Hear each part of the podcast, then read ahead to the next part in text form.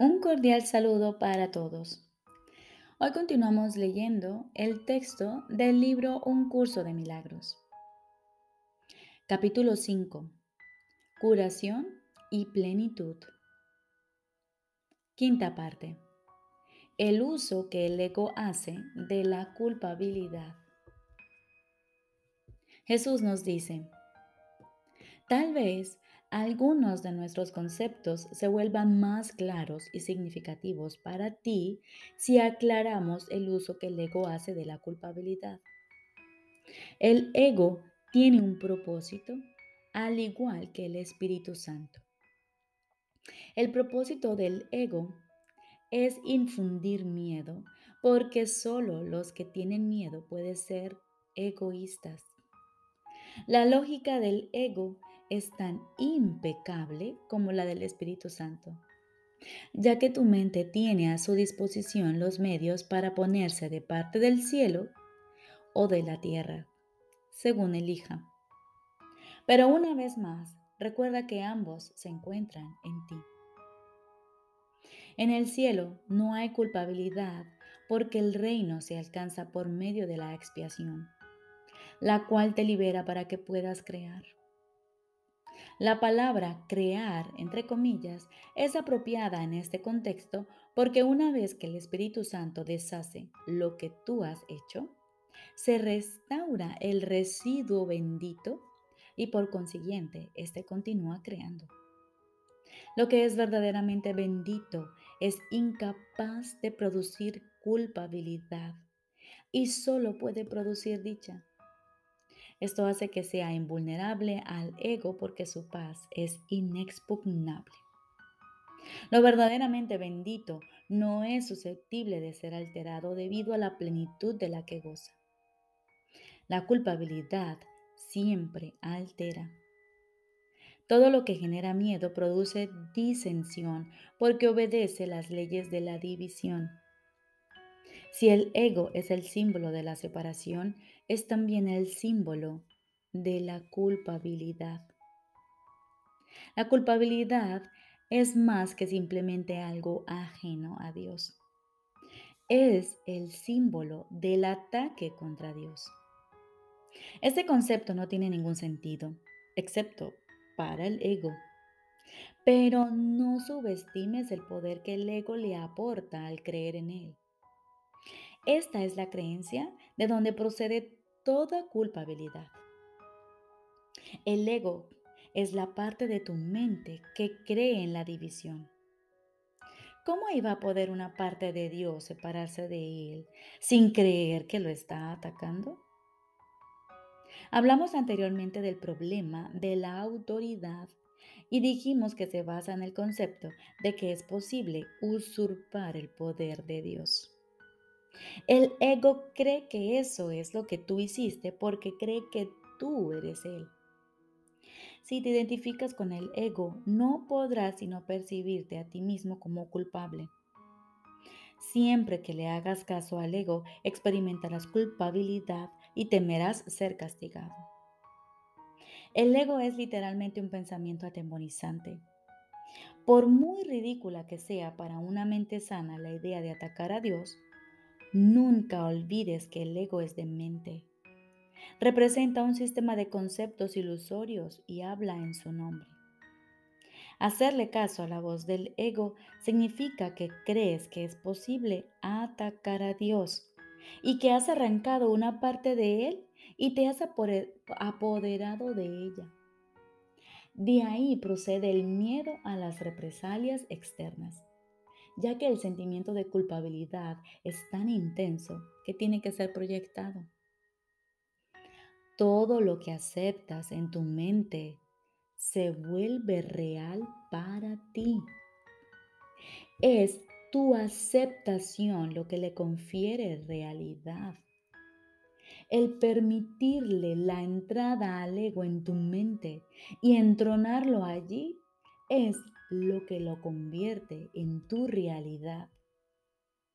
Eso se debe a que la mente es capaz de crear realidad o de fabricar ilusiones. Dije anteriormente que tienes que aprender a pensar con Dios. Pensar con Él es pensar como Él, lo cual produce dicha y no culpabilidad, porque es algo natural. La culpabilidad es un signo inequívoco de que tu pensamiento no es natural.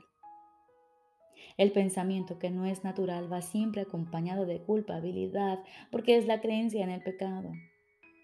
El ego no percibe el pecado como una falta de amor, sino como un decidido acto de agresión. Esto es necesario para su supervivencia porque tan pronto como consideres que el pecado es una insuficiencia, tratarás automáticamente de remediar la situación. Y lo lograrás. Para el ego eso es la perdición. Pero tú tienes que aprender a verlo como tu emancipación.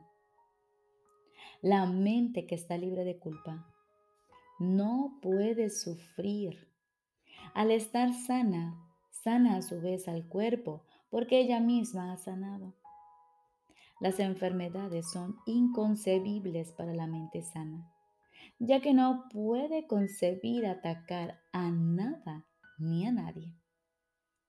Dije antes que la enfermedad es una forma de magia.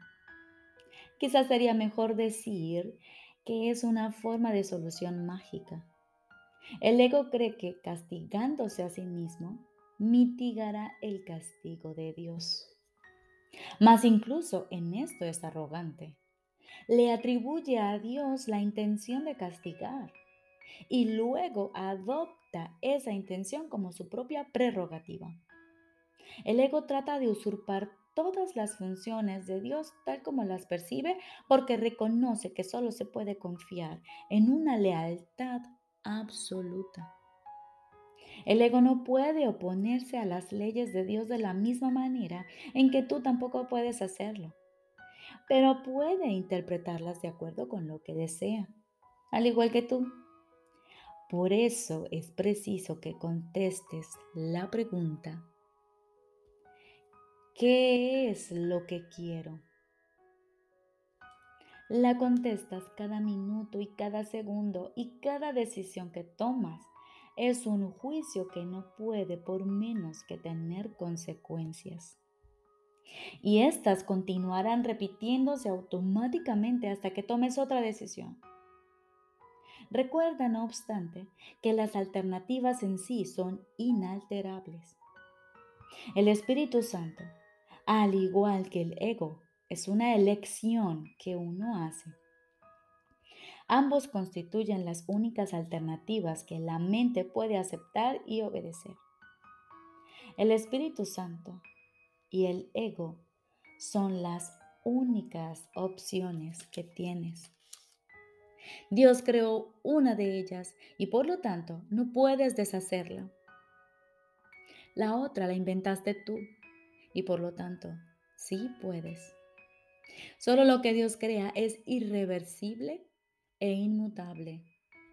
Lo que tú has fabricado siempre se puede cambiar, porque cuando no piensas como Dios, en realidad no estás pensando en absoluto.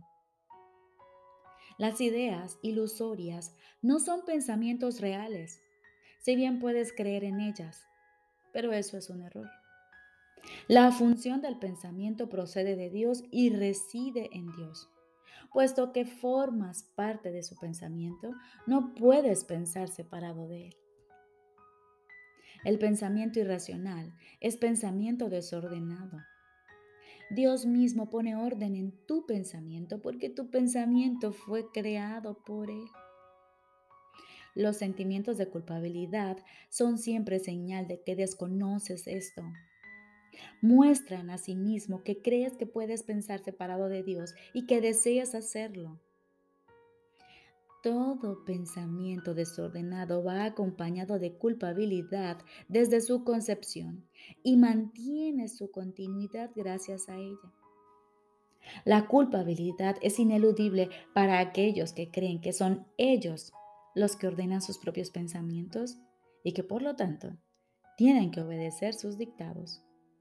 Eso les hace sentirse responsables de sus errores sin darse cuenta de que al aceptar esta responsabilidad están reaccionando de manera irresponsable. Si la única responsabilidad del obrador de milagros es aceptar la expiación para sí mismo, y te aseguro yo que así es, la responsabilidad por lo que debe ser expiado no puede entonces recaer sobre ti. Este dilema no puede ser resuelto excepto aceptando la solución del deshacimiento. Tú serás responsable de los efectos de tu manera equivocada de pensar si ésta no se pudiera deshacer. El propósito de la expiación es conservar del pasado únicamente aquello que ha sido purificado. Si aceptas el remedio para el pensamiento desordenado, remedio cuya eficacia es indudable, ¿cómo iban a seguir estando presentes sus síntomas? La continua decisión de permanecer separado es la única razón posible de que siga habiendo sentimientos de culpabilidad. Hemos dicho esto antes, pero no subrayamos los resultados destructivos de tal decisión. Cualquier decisión de la mente afecta tanto al comportamiento como a la experiencia. Lo que tú deseas, esperas que tenga lugar. Esto no es algo ilusorio. La mente ciertamente forja tu futuro y se lo devolverá a la creación plena en cualquier momento si primero acepta la expiación. Retornará a sí mismo a la creación plena en el instante en que haya hecho eso al haber renunciado a su pensamiento desordenado. La correcta ordenación del pensamiento se hace evidente.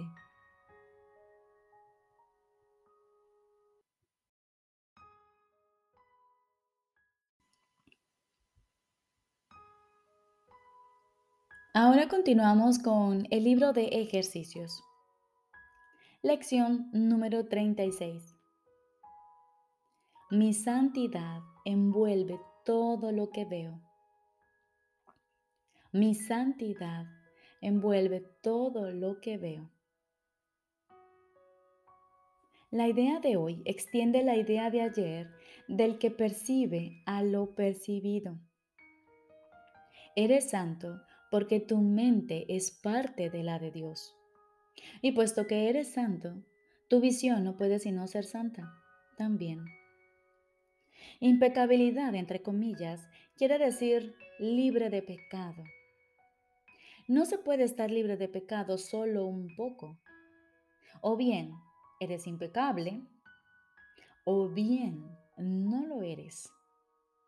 Si tu mente es parte de la de Dios, tienes que ser impecable, pues de otra forma parte de su mente sería pecaminosa.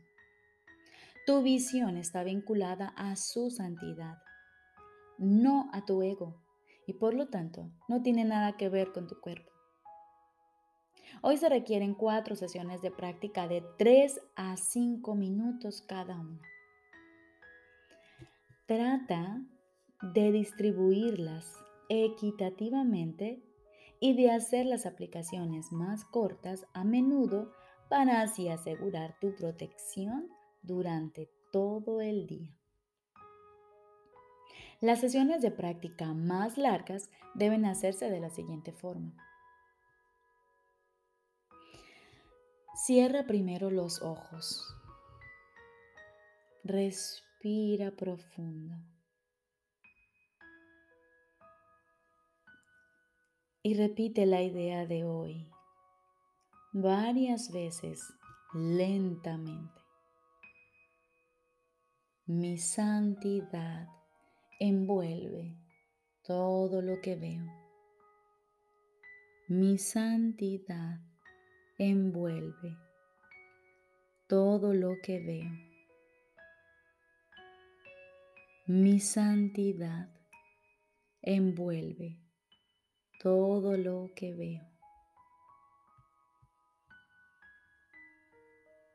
Luego, abre tus ojos y mira a tu alrededor con bastante lentitud. aplicando la idea de manera específica a cualquier cosa que notes en tu ligera inspección. Di por ejemplo, mi santidad envuelve esa alfombra. Mi santidad envuelve esa pared. Mi santidad envuelve estos dedos. Mi santidad envuelve esa silla. Mi santidad envuelve ese cuerpo. Mi santidad envuelve esta pluma.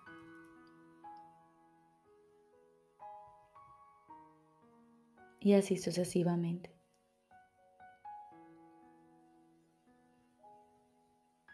Cierra los ojos varias veces durante estas sesiones de práctica y repite la idea para tus adentros. Mi santidad envuelve todo lo que veo. Mi santidad envuelve todo lo que veo. Y luego ábrelos. Y continúa como antes. Mi santidad envuelve este armario. Mi santidad envuelve esa puerta. Mi santidad envuelve este cuerpo. Mi santidad envuelve esa planta.